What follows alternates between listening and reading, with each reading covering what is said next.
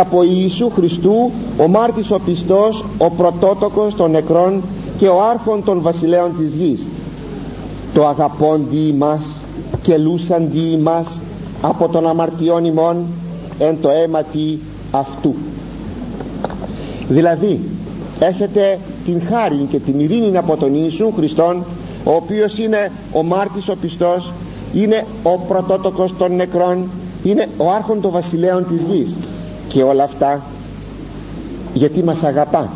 Δηλαδή εις εκείνον που μας αγαπά και μας έλουσε από τα σαμαρτίας μας με το αίμα του. Τι ανήκει σε εκείνον ο οποίος μας αγαπά και μας έλουσε από, την, από τις αμαρτίες μας με το αίμα του; Η δόξα και το κράτος εις τους αιώνας των αιώνων. Όπως τελειώνει το προήμιο.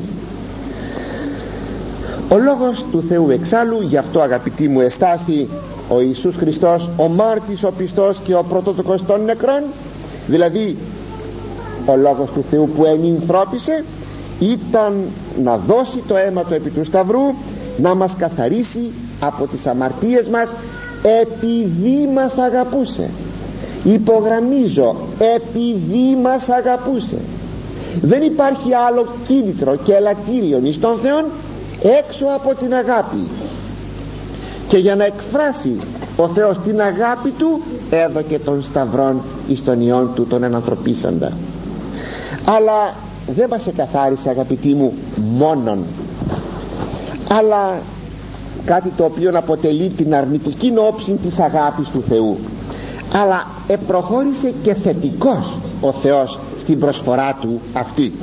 Και αυτή η θετική προσφορά είναι ότι μας καθιστά εμάς που επιστέψαμε σε Αυτόν και δεχθήκαμε το αίμα Του για να καθαριστούμε μας καθιστά βασίλειον ιεράτευμα. Βασίλειον ιεράτευμα. Και επίησεν ημάς βασιλείαν. Ιερείς το Θεό και πατρί αυτού. Δηλαδή μας κατέστησε βασίλειον ιερέων εις τον Θεόν και πατέρα του. Αγαπητοί πρόκειται περί ενός εξόχως σπουδαίου χωρίου θεολογικοτάτου χωρίου. Και θα παρακαλέσω πάρα πολύ να προσέξουμε εις την θέση αυτή ότι μας καθιστά εμάς ένα βασίλειον ιερέων ένα βασίλειον ιεράτευμα ο Χριστός στον πατέρα του. Εις τον στίχον αυτόν καταρχάς βλέπουμε με, με πολλήν σαφήνεια να υπάρχει η ουσία και το έργο του χριστιανισμού. Δηλαδή ο χριστιανισμός βλέπουμε εδώ να είναι όχι μία θρησκεία αλλά μία βασιλεία. Αυτό αποτελεί την ουσία του χριστιανισμού. Οι χριστιανοί είναι βασιλείς και ιερείς. Αυτό αποτελεί το έργο του χριστιανισμού. Αν σας πούν ποια είναι η ουσία του χριστιανισμού θα απαντήσετε ότι είναι μια βασιλεία. Και ποιο είναι το έργο του χριστιανισμού; Να καταστήσει τους πολίτες του τους πιστούς βασιλείς και ιερείς. Θα μου πείτε αυτά είναι πολύ μεγάλα πράγματα. Μάλιστα αγαπητοί μου είναι πολύ μεγάλα πράγματα. Πόσο μεγάλα όσο ο ουρανός. Τόσο μεγάλα είναι όλα αυτά. Πέστε μου λοιπόν αν κάποτε μάθουμε ότι είμαι χριστιανός σημαίνει είμαι πολίτης μιας βασιλείας είμαι ιερεύς και βασιλεύς όπως θα δείτε στην ανάλυση ε, της συνεχείας τότε πως θα μπορούσα να πω πια ότι ο χριστιανισμός είναι μια θρησκεία όπως είναι όλες οι φυσικές θρησκείες. Και σας έχω εξηγήσει. Φυσική θρησκεία θα πει εκείνη η οποία είναι κατεπίνιαν δηλαδή κατεπινόηση όλες οι θρησκείες αγαπητοί μου είναι κατεπινόηση κατεπινόηση ο χριστιανισμός είναι αποκάλυψης αλλά δεν είναι θρησκεία είναι βασιλεία και συνεπώς εγώ χριστιανός δεν είμαι εκείνος ο οποίος απλώς θα βολευτώ στη ζωή μου. Ας το προσέξουμε. Χριστιανός δεν σημαίνει εκείνος ο οποίος πληρώνει το φόρο του. Δεν ενοχλεί την αστυνομία ούτε τις δικαστικές αρχές. Είναι ο καλός και Χριστός πολίτης. Εξάλλου έτσι έχουμε μάθει να νομίζουμε ότι είναι ο χριστιανός. Ο καλός και αγαθός πολίτης. Ότι αυτό αποτελεί μία επίπτωση του να είναι ο χριστιανός. Ένας καλός και αγαθός πολίτης έτερον εκάτερον. Αλλά γι' αυτό ήρθε ο Χριστός στον κόσμο. Για να μας κάνει ανθρώπους καλούς καγαθούς που έλεγε ο Πλάτων. Εάν αγαπητοί μου ήρθε γι' αυτό ο Χριστός τότε σας ερωτώ. Ήταν περιτός το λέγουν αυτό οι πατέρες. Ήταν περιτός να έρθει ο Χριστός. Θα μας έκανε καλούς και αγαθούς πολίτες ο Πλάτων.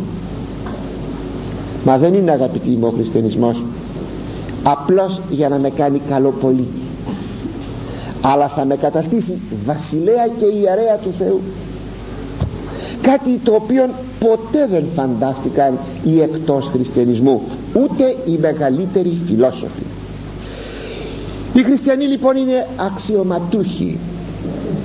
Γιατί χάρη αυτόν ο Θεός ιδρύει βασιλείαν επάνω στη γη. Όταν προσευχόμεθα λέμε ελθέτω η βασιλεία σου ίσως μάλιστα εδώ να κάνω μια διασάφηση να υπονοήσετε ότι πιθανώς να σας εξαγγείλω τον προγραμματισμό κάποιου χριστιανικού κόμματος που τώρα θα πρέπει να ξέρετε εν ώψη πιθανών εκλογών να ψηφίσετε κτλ. Μη περιμένετε τέτοια πράγματα ποτέ. Όταν ομιλούμε περί βασιλείας του Θεού επί της γης κάθε άλλο παρά εννοούμε όπως εννοούν τα πολιτικά κόμματα να εγκαθιδρύσουν ε, τον χριστιανισμό επάνω στην γη. Πόρο απέχει. Και άλλες φορές σας το έχω αναλύσει αυτό. Δεν είναι της ώρας να ξαναμιλήσω. Μόνο τούτο επιγραμματικά σας λέγω. Όσο απέχει η Ανατολή από τη Δύση τόσο απέχει η θεολογία της Βασιλείας του Θεού από τα πολιτικά κόμματα που επιχειρούνται να εγκαθιδρυθούν. Τάχα για να εγκαταστήσουν τη Βασιλεία του Θεού επάνω στην γη.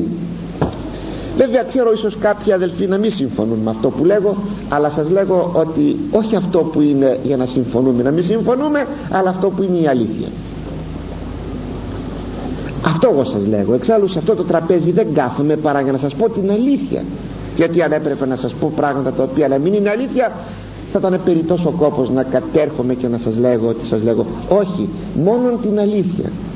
Όπως οι αιώνες την έζησαν ερμηνεύοντας το Λόγο του Θεού. Λοιπόν προσευχόμεθα ελθέτω η βασιλεία σου και οι χριστιανοί συμβασιλεύουν με τον Χριστόν και γίνονται ιερείς που προσφέρουν τη λατρεία τους των Άγιων Τριαδικών Θεών. Αλλά θα ερωτήσουμε από πού αυτά τα αξιώματα; Πόθεν. Από πού τα παίρνουμε εμείς οι χριστιανοί αυτά τα αξιώματα; Και επειδή πρόκειται περί αξιωμάτων αλήθεια εφιστώ ιδιαίτερο στην προσοχή σας. Καταρχάς πηγή των αξιωμάτων είναι αυτός ο Κύριος Ιησούς Χριστός. Ερχόμενος ο Κύριος εις τον κόσμο δηλαδή ερχόμενος ως άνθρωπος εχρήστη υπό του πατρός εχρήστη ως άνθρωπος. Γιατί ο Θεός Λόγος δεν χρήεται υπό του πατρός εφόσον ο Θεός Λόγος είναι ισότιμος με τον πατέρα. Πάντοτε μιλούμε για την ανθρωπίνη φύση δηλαδή για τον Ιησούν Χριστόν. Όταν λέμε Ιησούν Χριστόν εννοούμε πάντα την ανθρωπίνη φύση. Εχρήστη λοιπόν ο Ιησούς Χριστός ο Υιός και Λόγος του Θεού γενόμενος άνθρωπος υπό του πατρός εχρήστη με ένα τρισόν αξίωμα του προφήτου του αρχιερέως και του βασιλέως. Το τρισόν αυτό αξίωμα του Κύριου μας μαρτυρείται τόσο υπό της Παλαιάς Διαθήκης όσο και κυρίως υπό της Καινής Διαθήκης. Δεν θα ανατρέξω παρά μόνο σε μία περικοπή που αναπτύσσομαι τώρα για να αντιληφθούμε ότι πράγματι μαρτυρείται το τρισόν αυτό αξίωμα του Ιησού Χριστού. Είχαμε αναλύσει την περασμένη φορά ότι δια του τριπλού επιθετικού προσδιορισμού ο μάρτης ο πιστός που σας διάβασα και προηγουμένως αλλά αναλύσαμε την περασμένη φορά ο μάρτης ο πιστός αποδίδεται το προφητικό αξίωμα του Χριστού. Διότι ήλθε να μαρτυρήσει την αλήθεια και να πει ποια είναι η αλήθεια. Δηλαδή ήρθε να μιλήσει. Προφήτης δεν είναι αυτός ο οποίος λέγει το μέλλον μόνον.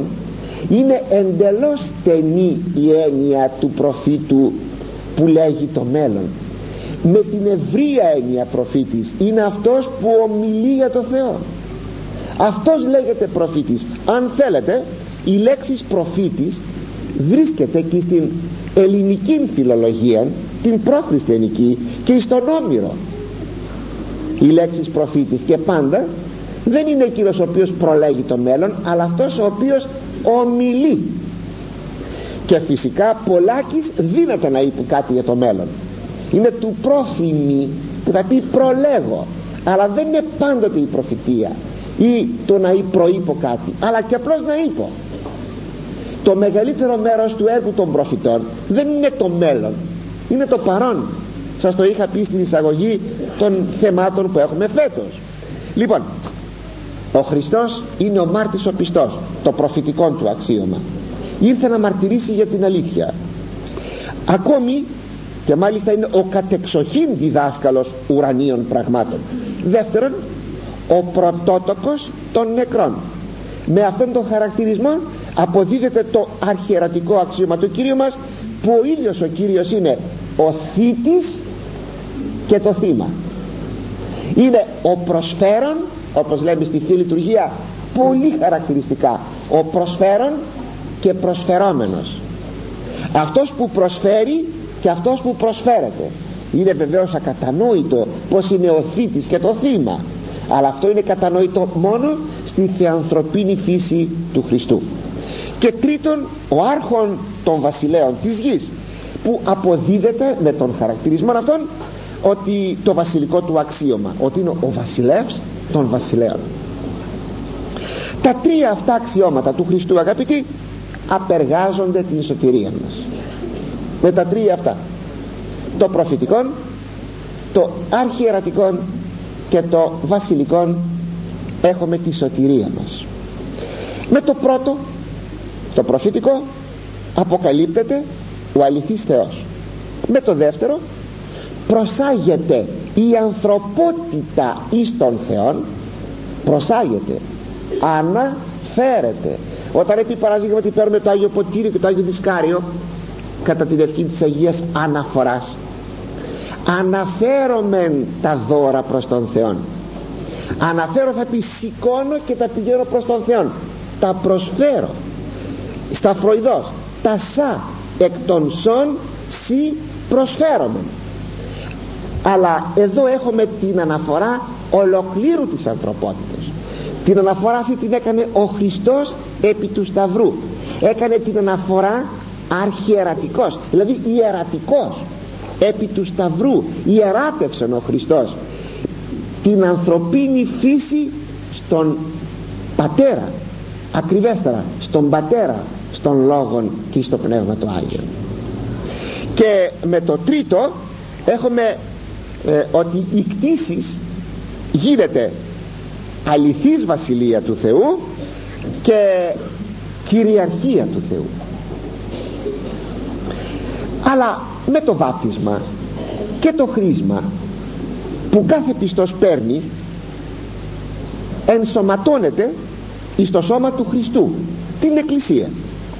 Και με τον τρόπο αυτόν ο κάθε πιστός προσοικιούται σε κάποιο βαθμό και των τριών αξιωμάτων του Χριστού. Ο Χριστός προφήτης και ο πιστός γίνεται προφήτης. Ο Χριστός αρχιερεύς και ο πιστός γίνεται έντιμη μέτρο ιερεύς. Ο Χριστός βασιλεύς και ο πιστός έντιμη μέτρο γίνεται βασιλεύς. Ώστε λοιπόν σημαίνει ότι ο άνθρωπος παίρνει τα αξιώματα αυτά από τον Χριστόν ο οποίος Χριστός τα πήρε από τον Πατέρα. Εχρήστη ο Χριστός με το τρισόν αυτό ε, αξίωμα. Αλλά ακριβώς παίρνοντας εμείς από τον Χριστόν τα τρία αυτά του Χριστού έτσι μπορούμε να βλέπουμε αυτό που λέγει ο Ευαγγελιστής Ιωάννης στην Αποκάλυψη μετά από το τρισόν αξίωμα του Χριστού ότι επίησεν ημάς βασιλείαν ιερείς το Θεό και πατρί αυτού. Πότε επίησεν ημάς πότε μας έκανε εμάς βασιλείαν και ιερείς το Θεό; Αφού ο Χριστός εστάθη ο μάρτης ο πιστός εστάθη ο πρωτότοκος των νεκρών εστάθη ο άρχον των βασιλέων. Η θέση αυτή υπάρχει ήδη στην Παλαιά Διαθήκη. Αυτός ο Θεός λέγει δια του Μωυσέως τα εξής. Έξοδος 19,6 ημείς εσεσθέμι βασίλειον ιεράτευμα και έθνος Άγιον. Τα αυτά τα ρήγματα ερείς της Ιης Ισραήλ. Τι ωραίο αυτά τα λόγια να πεις λέγει στον Μωυσέα εις τους Ισραηλίτας ότι εσείς θα μου γίνετε βασίλειον ιεράτευμα έθνος Άγιον. Μπορείτε να συλλάβετε αγαπητοί μου τι θα πει βασίλειον ιεράτευμα έθνος Άγιον. Και δια του προφήτου Ισαΐου λέγει 61,6 λέγει «Εμείς δε ιερείς Κυρίου κληθήσεστε. Εσείς θα κληθείτε ιερείς του Κυρίου. Λειτουργεί Θεού. Ισχύν εθνών κατέδεστε και εν το πλούτο αυτών θαυμαστήσεστε. Το πρώτο λέγει θα γίνετε ιερείς του Θεού. Το δεύτερον ότι εσείς θα αποκτήσετε κατέδεστε θα φάτε κατά λέξη των πλούτων των εθνών και δια του πλούτου αυτών θα θαυμαστείτε. Δηλαδή σημαίνει όχι όπως ερμηνεύουν οι Εβραίοι να γίνουμε πλουτοκράτορες και κοσμοκράτορες όχι οι ευλογημένοι άνθρωποι όχι οι ταλέποροι πως έχουν παρανοήσει τον Λόγο του Θεού αλλά με την έννοια ότι θα γίνετε σεις βασιλείς. Αλλά η ορθή έννοια του ιερέως και του βασιλέως θα μας δοθεί μόνον εν Χριστώ Ιησού. Εάν δεν έχω την παρουσία του Χριστού τότε εβέβαια τότε μελετώντας την Παλαιά Διαθήκη χωρίς το φως της Καινής Διαθήκης τότε ωραιότατα μπορώ να μετατρέψω κατά σοβινιστικών εθνικιστικών τρόπων φιλετικών τρόπων την Αγία Γραφή και να πω ότι να για μένα λέγει Γραφή για μένα που είμαι Εβραίος να γίνω κοσμοκράτορ και πλουτοκράτης. Φοβερό πράγμα. Φοβερή παρανόηση του Λόγου του Θεού. Βάσει αυτών κινούνται αγαπητοί μου οι Εβραίοι. Είναι αξιολύπητοι. Είναι αξιολύπητοι. Πραγματικά. Δεν θα γίνουν ποτέ κοσμοκράτορες με την έννοια ότι θα χαρούν. Μόλις γίνουν θα γίνουν. Θα γίνουν γιατί αυτοί θα φέρουν τον Αντίχριστο. Μόλις γίνουν θα αναλωθούν. Και συνεπώς δεν θα χαρούν τίποτα. Ματαιοπονούν πραγματικά. Είναι εκείνο που λέγει ο δεύτερος ψαλμός. Εκγελάσετε αυτούς ο Κύριος θα γελάσει μαζί τους. Δηλαδή είναι μια ανθρωπο, ανθρωποπαθής έκφρασης που ο Θεός θα τους πει ταλέποροι και φτωχοί άνθρωποι. Τόσος κόπος, τόσοι αγώνες αιώνες ολοκλήρους αγωνίζεστε να γίνετε κοσμοκράτορες. Τι βγάλατε, ήρθε το τέλος. Τι βγάλατε; Όχι λοιπόν με αυτή την έννοια αλλά ας προχωρήσουμε. Στην Καινή Διαθήκη αγαπητοί μου Απόστολος Πέτρος παίρνει τα της Παλαιάς και τα ανανεώνει πλέον καινοδιατυχικός. Ως εξής. Α Πέτρος 2,5 και 9 ημείς δε γένος εκλεκτών. Ποιοι; Εσείς οι χριστιανοί. Όχι πλέον η συναγωγή εσείς οι χριστιανοί. Βασίλειον ιεράτευμα έθνος Άγιον. Λαός εις περιποίηση ώστε λοιπόν το έθνος το Άγιον και το βασίλειο του ιεράτευμα δεν είναι πλέον για τους Εβραίους είναι για τους Χριστιανούς. Αυτό είναι. Αυτό είναι το φως της Καινής Διαθήκης νέα διάσταση παίρνει το πράγμα.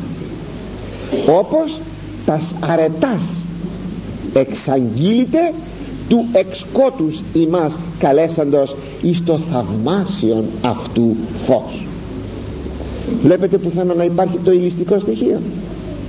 Πουθενά. Γι' αυτό ακριβώς θα λέγαμε αυτοί που θα ήθελαν να κάνουν χριστιανικά κόμματα γυρίζουν πίσω στην Παλαιά Διαθήκη πέφτουν ή το καταλαβαίνουν είτε το καταλαβαίνουν ή συνειδητά ή ασυνείδητα πέφτουν στο ίδιο λάθος που έπεσαν οι Εβραίοι. Στο ίδιο ακριβώς λάθος. Συνεπώς κάθε πιστός που είναι βαφτισμένος και είναι χρησμένος με το Άγιο Μύρον είναι προφήτης ιερεύς και βασιλεύς. Αλλά τι σημαίνει εγώ ο χριστιανός που βαφτίστηκα και εχρήστη ότι είμαι προφήτης βασιλεύς και ιερεύς τι σημαίνει αυτό; Πρώτον ως προς το αξίωμα του προφήτου. Είναι η έμπνευση του Αγίου Πνεύματος και τα πολλαπλά χαρίσματά του. Γι' αυτό ο Ευαγγελιστής Ιωάννης στην πρώτη του επιστολή 2,20 βεβαιώνει στους νεοφωτίστους και λέγει ότι χρήσμα έχετε από του Αγίου και είδατε πάντα. Έχετε χρήσμα από τον Άγιον Θεόν και τα γνωρίζετε όλα. Τι ακριβώς γνωρίζει κανείς; Εκείνα τα οποία είναι προσωτηρία του. Αυτά τα γνωρίζει. Γνωρίζει την πλάνη του κόσμου γνωρίζει τα μεθόδους του διαβόλου γνωρίζει τις παγίδες του εαυτού του ο κάθε άνθρωπος και του ανοίγεται ο δρόμος για να δει το συμφέρον το πνευματικό συμφέρον. Το Άγιο Πνεύμα λοιπόν που το παίρνουμε με το χρήσμα και έχουμε αυτό το χρήσμα του προφήτου το Άγιο Πνεύμα είναι ο εσωτερικός μας διδάσκαλος που μας ανοίγει τη διάνοια να κατανοήσουμε τις σωτηριώδεις αλήθειες και μας βοηθά να, καταλα... να απαλλαγούμε από τις πλάνες του κόσμου και να κατανοήσουμε τις πονηριές του και τις παγίδες του. Το πόσο σπουδαίο είναι αυτό αγαπητοί μου το πόσο σπουδαίο δεν ξέρω πως θα το φωνάξω πιο δυνατά να το ακούσετε είναι όταν βλέπει κανένας τους ανθρώπους που είναι εκτός χριστιανισμού είναι χριστιανοί αλλά έσβησαν το Πνεύμα το Άγιον αχρίστευσαν το χρήσμα που πήραν το αχρίστευσαν. Γιατί ζουν κατά κόσμο και κινούνται και σκέπτονται κατά κόσμον πως ενεργούν στη ζωή τους. Και βλέπει κανείς τα άτοπα τα ανόητα τα επικίνδυνα που μετέρχονται και τα κρυμνώδη και λέγει δεν έχουν μυαλό αυτοί οι άνθρωποι. Δεν βλέπουνε. Δεν καταλαβαίνουνε σήμερα πρόσεξα ένα στίχο. Και είναι η τρίτη φορά που τον αναφέρω σήμερα από τον 118 ψαλμό. Λέγει εκεί είδωνα συνετούντας και εξετικόμη είδα λέγει τους ανθρώπους να μένουν ασύνετοι λέει ο ψαλμόδος και άρχισα να λιώνω μέσα λιώνει πραγματικά κανένας όταν βλέπει να επικρατεί η μορία γύρω του. Αν βλέπατε κάποιον επί παραδείγματι να κόβει να έχει να βγει σε ένα δέντρο σε ένα κλαδί να κάθεται και να κρατά ένα πριόνι και να κόβει να κάθεται στο κλαδί μεγαλοπρεπώς εν πάση ανέση και ασφαλεία και να κόβει με το πριόνι το κλαδί που κάθεται. Τι θα έλεγατε; Τι θα έλεγατε. Ε λοιπόν να το πάρω σε μία μεγέθυνση το πράγμα. Ως πολιτεία πέστε μου ως πολιτεία, ελληνική πολιτεία κόβουμε το κλαδί που καθόμαστε. Το κόβουμε αγαπητοί. Ρίξτε μια ματιά στην παιδεία. Να δείτε τι βαθιά κρίση περνάει η παιδεία μας. Βαθιά κρίση περνάει ρίξτε μια ματιά στις συνήθειες τα ήθη και έθιμα που εισάγονται καθημερινά στην κοινωνική μας και ιδιωτική μας ζωή. Πως αρχίζει ο νεοέλληνας να σκέπτεται; Πως αρχίζει να ζει; Που είναι στοιχεία που έζησαν οι λαοί όταν μπήκαν στον χώρο της παρακμής. Είναι στοιχεία παρακμής αυτά. Είναι σημάδια παρακμής ήδη ετονίστησαν από φιλοσόφους. Δηλαδή θα λέγαμε από ανθρώπους που μπορούσαν λίγο να κοιτάζουν στην Ευρώπη από τον περασμένο αιώνα ότι η Ευρώπη αργοπεθαίνει και εμείς παίρνουμε αυτά όλα σαν, σαν την τελευταία λέξη της προκοπής και της πρόοδου. Εδώ είναι ακριβώς που βλέπεις ότι πάμε να πεθάνουμε και εμείς. Πάμε κατά κρυμνού και δεν το βλέπουν οι άνθρωποι αυτό δεν το βλέπουν.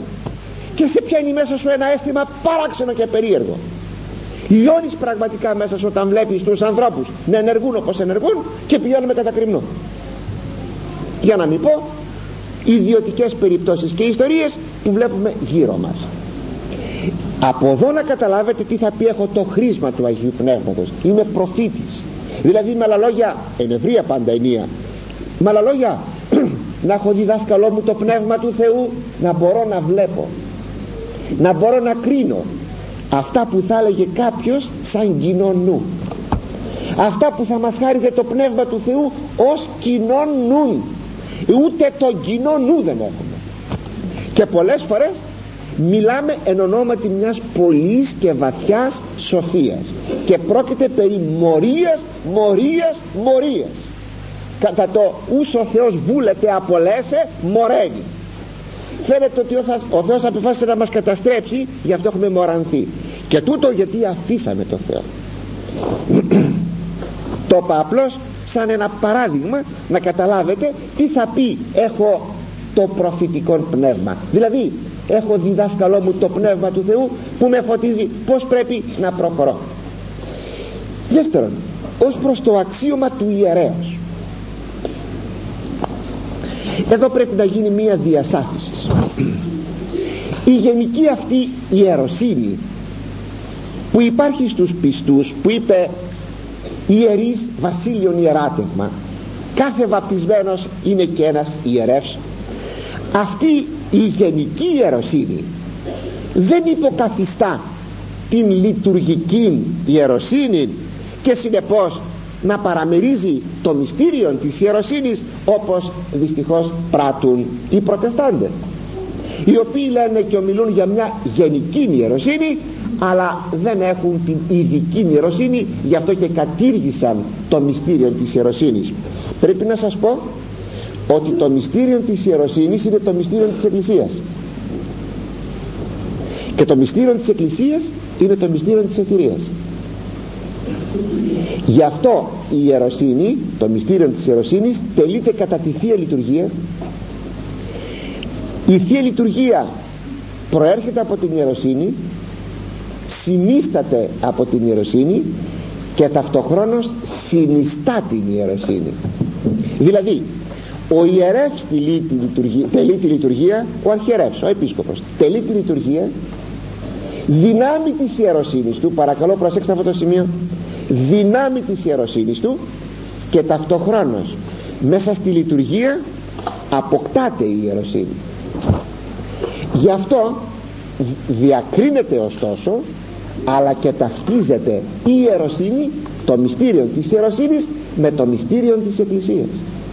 Διακρίνεται και ταυτίζεται. Είναι πολύ σπουδαίο. Είναι πολύ σπουδαίο. Αυτό ακριβώς το κατήργησαν οι προτεστάντες γι' αυτό στην πραγματικότητα επειδή κατήργησαν την ιεροσύνη δεν έχουν εκκλησία. Οι προτεστάντε δεν είναι εκκλησία. Είναι χριστιανικές κοινότητες. Δεν είναι εκκλησία. Το ξαναλέω άλλη μια στιγμή άλλη μια φορά. Και αν ομιλούν περί, Χριστι... περί προτεσταντικής εκκλησίας ή ψεύδονται ή ομιλούν, ομιλούν καταχρηστικός και ξαναλέγω άλλη μια φορά δεν είναι εκκλησία επειδή δεν έχουν μυστήριο. Ιεροσύνης. Με την ειδική σημασία της λέξεως. Είδατε αρκετά το ετώνησα. Ελπίζω διασάφησα την ειδική ιεροσύνη και την γενική ιεροσύνη. Αλλά τόσο η γενική όσο και η ειδική ιεροσύνη ξεκινούν από τον Χριστόν και καταλήγουν πάλι στον Χριστόν. Η κάθε μια όμως έχει τη δική της πορεία επουδενή λόγο αντικαθιστά η μία την άλλη. Επουδενή λόγο. Ο πιστός σαν ιερεύς με τη γενική έννοια της, της ιεροσύνης συμβάλλει εις την θυσία της Αγίας Τραπέζης. Συμβάλλει. Αφενός μεν με τις υλικές προσφορές του. Όταν ο πιστός θα φέρει το πρόσφορό του και το κρασί του. Αυτά θα τα προσφέρει στον ιερέα και με την προσφορά του αυτή συμβάλλει στην πρόσφορα του ιερέως εν ειδική ενία που θα γίνει προς τον Θεό όταν θα πάρει ο ιερεύς στο Άγιο Δισκάριο που είναι μέσα ο αμνός που είναι το ψωμί ακόμη ψωμί είναι. Ακόμη δεν είναι σώμα Χριστού. Και θα πει τα σα εκ των σών σύ προσφέρομεν αυτό αγαπητοί μου του το έφερα σύ προσφέρομεν αυτό αγαπητοί μου του το έφεραν οι πιστοί έχουμε δηλαδή μία αλυσίδα προσφοράς. Ο πιστός παίρνει το πρόσφορο. Το ζήμωσε, το φτιαξε και το φέρνει στην εκκλησία. Το παίρνει ο ιερεύς και τώρα έχει την τελική αναφορά. Την πρώτη αναφορά λοιπόν την έχει ο πιστός. Την τελική αναφορά την πρώτη ως ιερεύς εν γενική ενία. Την τελική αναφορά την έχει ο ιερεύς εν ειδική ενία.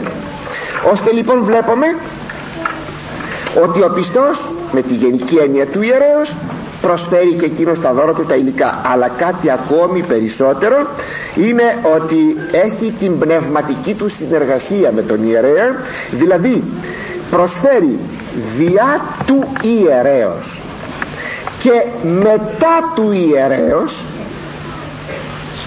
ό,τι θα προσφέρει. Προσέξτε διά του ιερέως δια των χειρών του ιερέως και μαζί με τον ιερέα ό,τι θα προσφέρει. Οπότε βλέπουμε αυτό που στην πράξη είναι ως εξής. Και τώρα θα με καταλάβετε. Μπορεί ο ιερεύς να λειτουργήσει μόνος του. Παίρνει ένα πρόσφορο ανοίγει το ναό μπαίνει μέσα λέει ευλογητός ο Θεός ευλογημένη η Βασιλεία και ξεκινάει τη Θεία Λειτουργία μπορεί; Όχι. Όχι για λόγους τεχνικούς. Όχι διότι δεν έχει ψάλτη και ποιος θα πει το αμήν απ' έξω το Κύριε Λέισον. Όχι διαλόγους τεχνικούς. Διαλόγους εκκλησιολογικούς.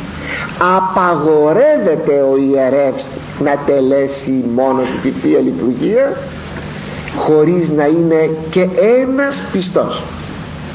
Απαγορεύεται. Αυτό ξαναλέγω άλλη μία φορά. Όχι διαλόγους τεχνικούς αλλά διαλόγους εκκλησιολογικούς. Δηλαδή ποιοι είναι οι εκκλησιολογικοί λόγοι; Όλα αυτά που σας λέγω τόση ώρα τόση ώρα σας λέγω αυτό. Δηλαδή εγώ ιερεύς για μια στιγμή που είμαι ιερεύς δεν μπορώ να τελέσω τη λειτουργία. Όχι. Πρέπει να είσαι και εσύ. Ο λαϊκός. Γιατί πρέπει η δική μου ιεροσύνη και η δική σου να αποτελέσουν την προσφορά στο Θεό. Με άλλα λόγια το λαϊκό στοιχείο που έχει την γενική ιεροσύνη πρέπει να είναι παρόν. Παρόν. Γι' αυτό και ο λαός κοινωνεί σώματος και αίματος όπως και ο, ο, ο ιερεύς σώματος και αίματος. Γιατί το λέγω αυτό; Γιατί εν ώψη όλων αυτών των συνεδρίων και λοιπά παρακαλώ καταρτίζεστε να ξέρετε που βρισκόμεθα. Η Ρωμαιοκαθολική Εκκλησία προηγουμένως σας είπα για τους προτεστάντες τώρα σας λέγω τη Ρωμαιοκαθολική Εκκλησία αυτή δεν κοινωνεί τους πιστούς με αίμα Χριστού παρά μόνο με σώμα. Τι σημαίνει αυτό; Σημαίνει ότι δίδει προνόμια στον κλήρο τα οποία δεν παίρνει ο λαός. Γι' αυτό και ο Ρωμαιοκαθολικός ιερεύς δίνεται να λειτουργήσει μόνος του κάθε μέρα στο δωμάτιό του λίγα λεπτά και 10 λεπτά από, από 10 λεπτά έως μία ώρα είναι η λειτουργία των Ρωμαιοκαθολικών των παπικών και 10, σε 10 λεπτά τελεί τη λειτουργία κοινωνεί μόνος του και πάει στη δουλειά του. Αυτά η Ορθοδοξία μας δεν τα γνωρίζει. Γιατί; Διότι εσφαλμένα προχώρησαν ή γνώρισαν τον λαό. Ο λαός, η παρουσία του λαού του λαϊκού στοιχείου είναι θεμελι, θεμελιωδεστάτη σημασίας και το εκφράζει η Εκκλησία μας με αυτόν τον τρόπο. Δεν μπορείς ο ιερέ να λειτουργήσεις χωρίς το λαϊκό στοιχείο. Χωρίς να υπάρχει κι άλλος μέσα. Να είναι παρόν κι άλλος. Βλέπετε πόσο σπουδαία είναι αυτά τα πράγματα. Αλλά προχωρώ. Ο Απόστολος Πέτρος α, συγγνώμη πρέπει να σας πω ακόμα ότι η γλώσσα της Θείας Λειτουργίας είναι συντεταγμένης πρώτων πληθυντικών πρόσωπων τι σημαίνει αυτό εις πρώτων πληθυντικών πρόσωπων; Σημαίνει ότι προβλέπει ο τύπος η μορφή της λειτουργίας προβλέπει περισσότερους λειτουργούς του ενός για να είναι συντεταγμένη σε πρώτο πληθυντικό; Όχι. Σημαίνει ότι είναι παρόν ο λαός. Και σημαίνει όλος ο κόσμος κλήρος και λαός άπασε η Εκκλησία προσφέρει την αναφορά της εις τον Θεό ο Απόστολος Πέτρος αποκαλεί τους πιστούς λίθους ως λίθους ζώντας οι οποίοι οικοδομούνται όπως λέγει τώρα στην πρώτη ε, επιστολή του 2,5 εις οίκων πνευματικών. Ο δε Απόστολος Παύλος αποκαλεί τους πιστούς ναούς του Αγίου Πνεύματος. Κρατήστε αυτό. Είμαι ναός του Αγίου Πνεύματος. Κρατήσατε το. Τι θα πει με ναός του Αγίου Πνεύματος; Θα πει ότι σε αυτόν τον ζώντα ναόν του Θεού ο κάθε πιστός είναι για τον εαυτό του το δικό του το ναό ο φύλακας του και ο ιερέας του. Είμαι ναός ο κάθε πιστός ναός του ζώντος Θεού. Πολλές φορές το λέει αυτό ο Απόστολος Παύλος. Πολλές φορές μας το έχει πει. Αλλά όταν ομιλεί περί ναού εννοεί και τον ιερέα. Ποιος είναι ο ιερεύς; Εγώ είμαι ο ναός εγώ είμαι ο ιερεύς. Εγώ είμαι και ο φύλακας του ναού του Θεού του εαυτού μου δηλαδή. Καταλαβαίνετε τι σημαίνει αυτό; Αλλά αγαπητοί μου εάν στην Παλαιά Διαθήκη το θύμα που προσεφέρετο το θύμα είχε την εξής έννοια στις θυσίες. Υποκαθιστούσε τον ένοχον. Έπαιρνε ο άνθρωπος ένα πρόβατο επήγαινε το θυσίαζε αντί να θυσιαστεί ο ίδιος. Εχείρτο το αίμα του ζώου και με τον τρόπο αυτόν εγίνεται η προσφορά η θυσία αντί του ενόχου. Το πρόβατο που δεν φταίει σε τίποτα αντί του ενόχου. Γίνεται το αίμα του ζώου. Γιατί τότε θα πρέπει εμείς οι ίδιοι να αυτοφωνευόμεθα. Δεν το θέλει αυτό ο Θεός.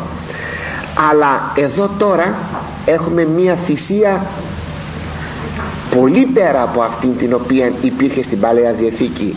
Όταν έπαιρνα ένα πρόβατο και το θυσίαζα ήμουν εντάξει απέναντι στον Θεό. Τώρα όχι. Το θύμα της λατρείας που θα θυσιάσω τώρα εις τον Θεό είναι ο εαυτός μου το εγώ μου. Ακούστε πως το λέγει αυτό ο Απόστολος Παύλος στην προς Ρωμαίους επιστολή. Παρακαλώ ούν ημάς αδελφοί. Σας παρακαλώ λοιπόν αδελφοί δια των νικτυρμών του Θεού. Προσέξτε παραστήσε τα σώματα ημών. Να παραστήσετε τα σώματα σας. Μάλιστα το ρήμα ε, παραστήσε παρα, παρίστημη ή παρίσταμε έχει λειτουργική διάσταση. Είναι όπως ακριβώς θα φέραν τα πρόσφορα να τα παρουσιάσουν εδώ ε, οι άνθρωποι στον, στο Θεό πηγαίνοντάς τα εκεί στην, στην ε, βορεία πύλη. Παλαιότερα προσεφέροντο, προσεφέροντο στην ωραία πύλη και μάλιστα την ώρα του Αποστόλου. Ε, απομεινάρι αυτής της προσφοράς του λαού είναι όταν βγαίνει την ώρα του Αποστόλου ο ιερεύς και θυμιάζει. Διότι εκείνα τα οποία προσέφεραν οι πιστοί τα εθυμίαζε ο ιερεύς και τα έπαιρνε μέσα.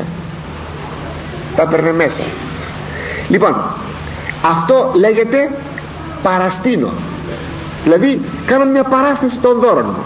Γι' αυτό χρησιμοποιεί τη λέξη παραστήσει ο Απόστολος Παύλος. Είναι λειτουργικής διαστάσεως και είναι από την Παλαιά Διαθήκη. Τι τώρα να παραστήσετε τα πρόσφορά σας το κρασί σας τι τι τι. Προσέξτε τα σώματα ημών τα σώματά σας θυσίαν ζώσαν ζωντανή θυσία αγίαν. Ευάρεστον το Θεό την λογική λατρεία ημών. Λογική θα πει πνευματική. Την πνευματική λατρεία ώστε λοιπόν θα προσφέρω τον εαυτόν μου. Αλλά τότε μη ιερεύσαν προσφέρω τον εαυτόν μου. Και λέγει ο Απόστολος Πέτρος Α Πέτρου 2,5 και αυτοί ως λύθοι ζώντες οικοδομήστε οίκος πνευματικός ιεράτευμα Άγιον ανενέγγε πνευματικά θυσίας ευπροσδέκτους στο Θεό δια Ιησού Χριστού ώστε να φέρετε πνευματικές θυσίες που είναι ευπρόσδεκτες στο Θεό διαμέσου του Ιησού Χριστού του Μεσίτου ώστε λοιπόν η θυσία του ιερατεύοντος πιστού είναι του ιερατεύοντος πιστού με τη γενική έννοια του ιερέως.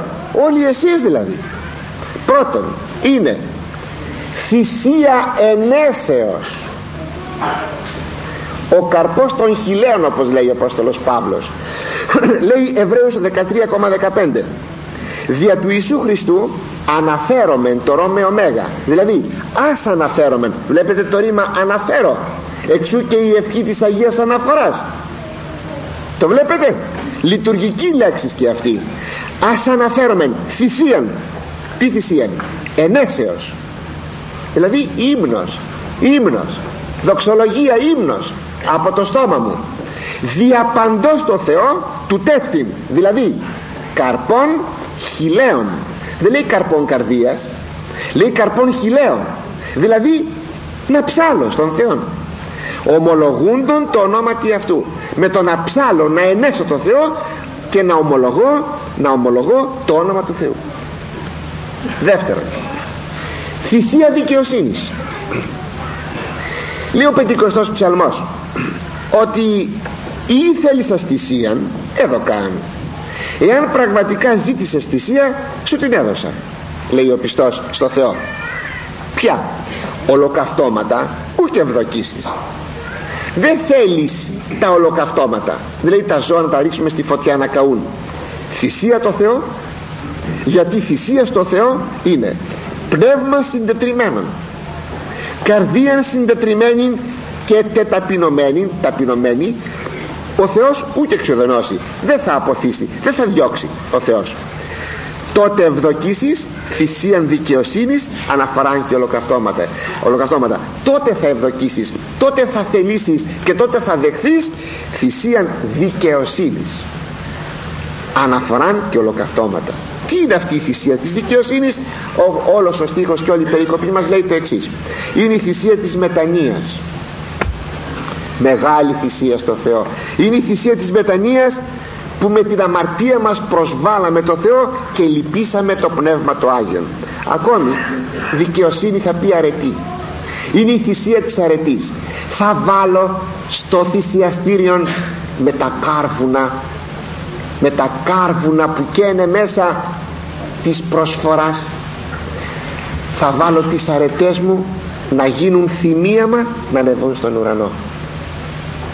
Δεν λέγει κάπου στο Κυριακή έκραξα κατευθυνθεί το η προσευχή μου ως θυμίαμα ενώπιόν σου δεν σου προσφέρω θυμίαμα σου προσφέρω την προσευχή μου. Αν θέλεις Κύριε σου προσφέρω και το θυμίαμα μαζί με την προσευχή μου αλλά όπως αυτή τη στιγμή ανεβαίνει το θυμίαμα έτσι να ανέβει η προσευχή μου. Έτσι να ανέβουν και οι αερατές μου. Οι αρετές μου. Δηλαδή η αγιότητά μου. Ώστε λοιπόν ποια είναι η θυσία της δικαιοσύνης; Η θυσία της δικαιοσύνης είναι η θυσία των αρετών. Να προσφέρω τις αρετές μου. Να είμαι Άγιος άνθρωπος. Τρίτον η θυσία της ελεημοσύνης. Λέει στην προς ο Απόστολος Παύλος της ευποιίας. Καλών πράξεων και κοινωνίας. Μη επιλανθάνεστε. Μη ξεχνάτε να έχετε να έχετε να έχετε ε, συνέστηση της παρουσίας του άλλου και να του κάνετε καλό πάντοτε. Τι αυτές θυσίες τι αυτές γάρ θυσίες ευαρεστεί το Θεός. Ώστε λοιπόν θυσία είναι αυτό και μάλιστα ευάρεστη θυσία. Μάλιστα. Ώστε έχουμε αγαπητοί μου τη θυσία της ενέσεως καρπών χιλέων θυσία δικαιοσύνης μετανοίας και αρετών και θυσία ελεημοσύνης. Αυτά ως προς την, ε, το ιερατικό αξίωμα. Έχουμε συνεπώς αυτήν την γενική ιεροσύνη. Και ως προς το αξίωμα των βασιλικών τώρα. Στο βάπτισμα λαμβάνομαι ως αραβόνα την κληρονομία της κληρονομίας μας την σφραγίδα του Αγίου Πνεύματος. Το ακούμε εκεί χαρακτηριστικά όταν το λέει ο ιερεύς σφραγής πνεύματος Αγίου. Αλλά σφραγίδα θα πει ότι χαράσετε κάτι επάνω μας. Ποια είναι αυτή, αυτό το χάραγμα; Θα δούμε δες στην αποκάλυψη παρακάτω πολύ αργότερα ίσως του χρόνου δεν ξέρω. Ότι, ότι του χρόνου πολύ πολύ αργότερα όταν ο Αντίχριστος θα βάζει το θηρίον το χάραγμα το δικό του. Αλλά και οι πιστοί έχουν το χάραγμα το δικό τους. Ποιο είναι αυτό το χάραγμα; Δεν σας λέω τώρα για τον Αντίχριστο ποιο είναι το χάραγμα του θηρίου του Αντιχρίστου.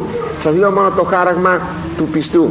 Είναι ο Σταυρός με τον οποίο χαράσεται νοητός ο άνθρωπος και γίνεται παίρνει την σφραγίδα του Αγίου Πνεύματος.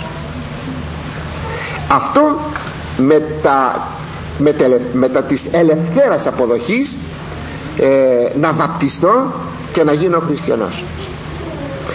Ώστε λοιπόν όταν παίρνω αυτήν τη σφραγίδα του Αγίου Πνεύματος ε, τότε γίνομαι, γίνομαι ο άνθρωπος που δέχομαι μια επαγγελία έναν αραβόνα, μια υπόσχεση.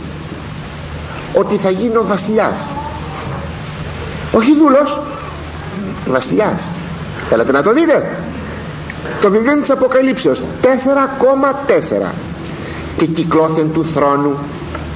Θρόνοι 24 γύρω από τον θρόνον του καθημένου επί του θρόνου του Θεού είδα θρόνους 24 δις 12 δις 12 που σημαίνει πλήθος και είναι πιστή. Και επί τους θρόνους είδων τους 24 πρεσβυτέρους καθημένους. Γιατί πρεσβύτεροι; Δια το όριμον της αγιότητας όταν θα έρθει η ώρα να προχωρήσουμε στα οράματα του, ε, του Αγίου Ιωάννου του Ευαγγελιστού πότε μεγαλείο εκεί. Περιδευλημένους ενηματίης λευκής ντυμένοι με λευκά ημάτια. Και επί τα σκεφαλάς αυτών στεφάνους χρυσούς. Χρυσά στεφάνια συνεπώς ο πιστός δεν είναι δούλος αλλά είναι εστεμένος. Είναι εστεμένος είναι βασιλιάς. Και λέγει ο Κύριος οι δίκαιοι εκλάμψουσιν όσο ήλιος εν τη βασιλεία του πατρός αυτών. Θα λάμψουν σαν τον ήλιο στη βασιλεία του πατέρα των τι σημαίνει όμως εδώ; Στη γη ότι έχουμε το βασιλικό αξίωμα. Εδώ στη γη. Θα μου πείτε ναι στον ουρανό. Εστεμένη μάλιστα. Εδώ στη γη. Τι σημασία έχει αυτό; Τι έννοια έχει; Να βασιλεύω επί των παθών μου να είμαι κύριος πάθης της κτίσεως ολοκλήρου της δημιουργίας. Όταν ο Θεός είπε στους πρωτοπλάστους να, να, να είναι κύριοι να κατακυριεύσουν την κτίση δεν εννοούσε εδώ ο, ο Θεός όταν έλεγε στον Αδάμ ε, να γίνει κύριος της κτίσεως με την έννοια να κατακτήσει την κτίση όπως σήμερα την κατακτούμε. Προσέξτε αυτό το σημείο γιατί σήμερα η κατάκτηση της κτίσεως είναι το άνοιγμα του τάφου μας. Όταν κατακτώ την ατομική ενέργεια ανοίγω τον τάφο μου να πάθω καρκίνο. Γιατί η ραδιενέργεια με σκοτώνει. Όταν κατακτώ τα μυστικά της κτίσεως και τα αποδεσμεύω για να τα χρησιμοποιήσω αυτά με σκοτώνουν. Ή έχετε αντίρρηση; Αυτό που τρώμε μας σκοτώνει αυτό που πίνουμε μας σκοτώνει. Αυτό που αναπνέουμε μας σκοτώνει. Πρώτα δεν μας σκότωναν αυτά. Τώρα που κατακτούμε τα μυστικά της κτήσεως αυτά μας σκοτώνουν. Δεν είναι λοιπόν αυτό. Θα ήταν παράξενο ο Θεός να πει να γίνουμε κύριοι της κτήσεως και αυτή η κυριότητά μας να μας σκοτώσει στο τέλος. Δεν είναι αυτό. Θα πει εγώ είμαι στην κορυφή της δημιουργίας δεν υπάρχει κανένα κτίσμα που να είναι πιο πάνω από μένα. Όλα θα είναι κάτω από μένα. Είμαι κύριος της κτήσεως βλέπετε ή μπορείτε να δείτε νεότερον ή παλαιότερον ασκητήν. Δεν έχει τίποτε. Είναι κύριος της κτήσεως γιατί είναι κύριος της κτήσεως και τα, και τα θηρία ακόμη υποτάσσονται εις αυτόν. Ολόκληρη κτήσης λέγει επί παραδείγματι ο, ο, ο Αβάς Μωυσής ο Αιθίωψ κάποτε πήγαν επισκέπτε να, να τους περιποιηθεί. Και δεν είχε νερό στην έρημο. Πως να βράσει λίγα όσπρια. Βγαίνει έξω βάζει ένα τσουκαλάκι και λέγει κύριε στείλει μου λίγο νερό αμέσως λοιπόν ήρθε ένα σύννεφο και γέμισε μόνο το τσουκαλάκι με νερό. Το πήρε έβρασε τα όσπρια και τα έδωσε στους επισκέπτες. Αυτό θα πει με βασιλεύτης της αυτό θα πει. Και μάλιστα όχι κατά αυτόνομον τρόπο που αποδεσμεύω τα μυστικά της τήσεως για να με σκοτώσουνε θα πει αυτόνομο τρόπο ότι δεν υπάρχει ο Θεός. Είμαι Κύριος της τήσεως αλλά να γνωρίζω ότι πάνω από μένα είναι ο απόλυτος Κύριος ο Θεός. Αλλά ακόμη είμαι Κύριος και επί των παθών μου. Τι, τι κυβερνά τα πάθη μου. Ο ηγεμόν νους και πνεύματι ηγεμονικό στήριξόν με. Ηγεμονικό ηγεμόν θα πει βασιλεύς. Με βασιλικό νου στήριξέ με. Να είναι ο νους βασιλιάς. Αυτός να κυβερνά την ύπαρξή μου. Να μην γίνομαι δούλος των ανθρώπων. Να μην γίνομαι δούλος των ιδεών. Να μην γίνομαι δούλος της ύλης αυτό θα πει από την παρούσα ζωή να είμαι με το αξίωμα του βασιλέως. Αλλά αγαπητοί μου.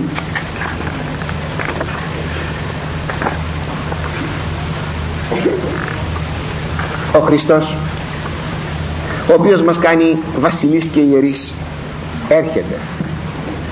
Ιδού έρχεται Πώς, πώς ακούτε αυτή τη λέξη έρχεται; Για τους πιστούς είναι ένα άνοιγμα. Έρχεται. Ιδού έρχεται. Μετά των εθελών. Και όψεται αυτόν πάσο φθαλμός. Και ήτινες αυτόν Εξεκέντησαν. Και κόψονται επ' αυτόν Πάσε φιλέ της γης. Ναι αμήν. Να έρχεται με τα, με τα σύννεφα του ουρανού με τις νεφέλες του ουρανού. Και θα τον δει κάθε μάτι. Και αυτοί που τον ελόγχησαν και τότε θα κλάψουν και θα χτυπήσουν τα στήθη τους όλες οι φυλές της γης. Ναι αμήν.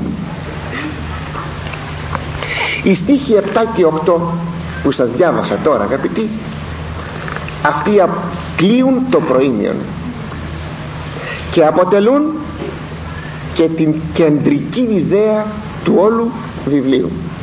Όπως συμβαίνει πολλές φορές και στις επιστολές του Αποστόλου Παύλου στο προήμιο να έχει την κεντρική ιδέα ε, της ε, επιστολής. Ποια είναι αυτή η κεντρική ιδέα του βιβλίου της Αποκαλύψεως; Είναι η Δευτέρα του Χριστού παρουσία. Θα είναι το κεντρικό σημείο γύρω από το οποίο θα στρέφονται ό,τι θα μας πει και θα μας μιλήσει το βιβλίο της Αποκαλύψεως. Ο Χριστός έρχεται. Ο Χριστός έρχεται.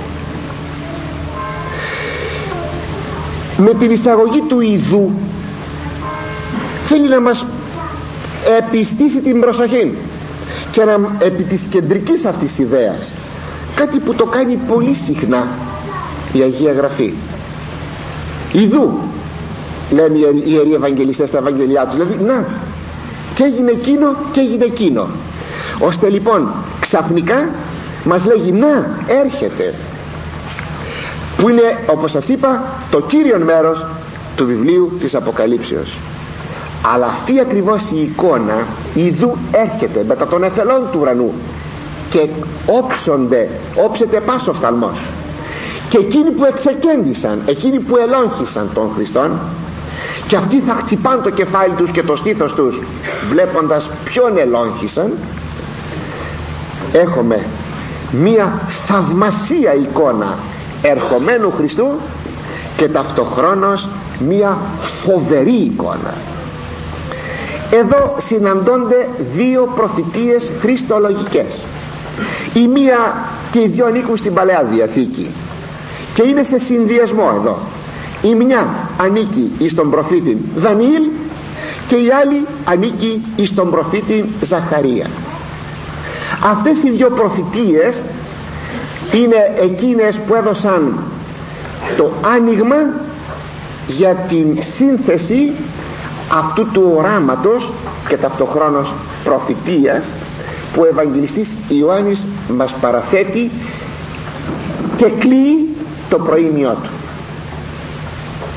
Αλλά επειδή όμως είναι πολύ μεγάλο θέμα και η ώρα τελείωσε θα κλείσουμε. Θα ήθελα μόνο να σας έλεγα όταν κάποτε φτάσει μια στιγμή αλλά φτάσει όμως δεν θα είναι συναισθηματικό πράγμα να είναι ένα φτασμένο πράγμα μες στην καρδιά μας ότι ο Χριστός έρχεται τότε γίνεται ένας πόθος μια ελπίδα μια νοσταλγία. Τότε τίποτα δεν μας κρατά στην παρούσα ζωή. Δεν επιθυμούμε να πεθάνουμε ή να φύγουμε. Όχι. Απλώς ο Χριστός έρχεται. Είναι μια βαθιά βαθιά ελπίδα αυτή. Είναι ένα τραγουδάκι ε, όμορφο τραγουδάκι των κατηχητικών σχολείων που λέγει ο Χριστός έρχεται ξανά στη γη όσες φορές το ακούω αυτό ειλικρινά με συγκινεί έτσι πρέπει να αρχίσουμε αγαπητοί μου μέσα μας να αισθανόμαθα αυτήν την εμπειρία. Ο Χριστός έρχεται. Ήταν η εμπειρία της πρώτης χριστιανικής εκκλησίας. Με αυτήν την εμπειρία έζησε η Εκκλησία με αυτήν την εμπειρία έδωσε τους μάρτυρες με αυτήν την εμπειρία έδωσε και τους Αγίους. Με αυτήν την εμπειρία αγαπητοί μου με, με αυτήν την εμπειρία θα ξαναδώσει μάρτυρες και θα ξαναδώσει Αγίους. Το εύχομαι με όλη μου την καρδιά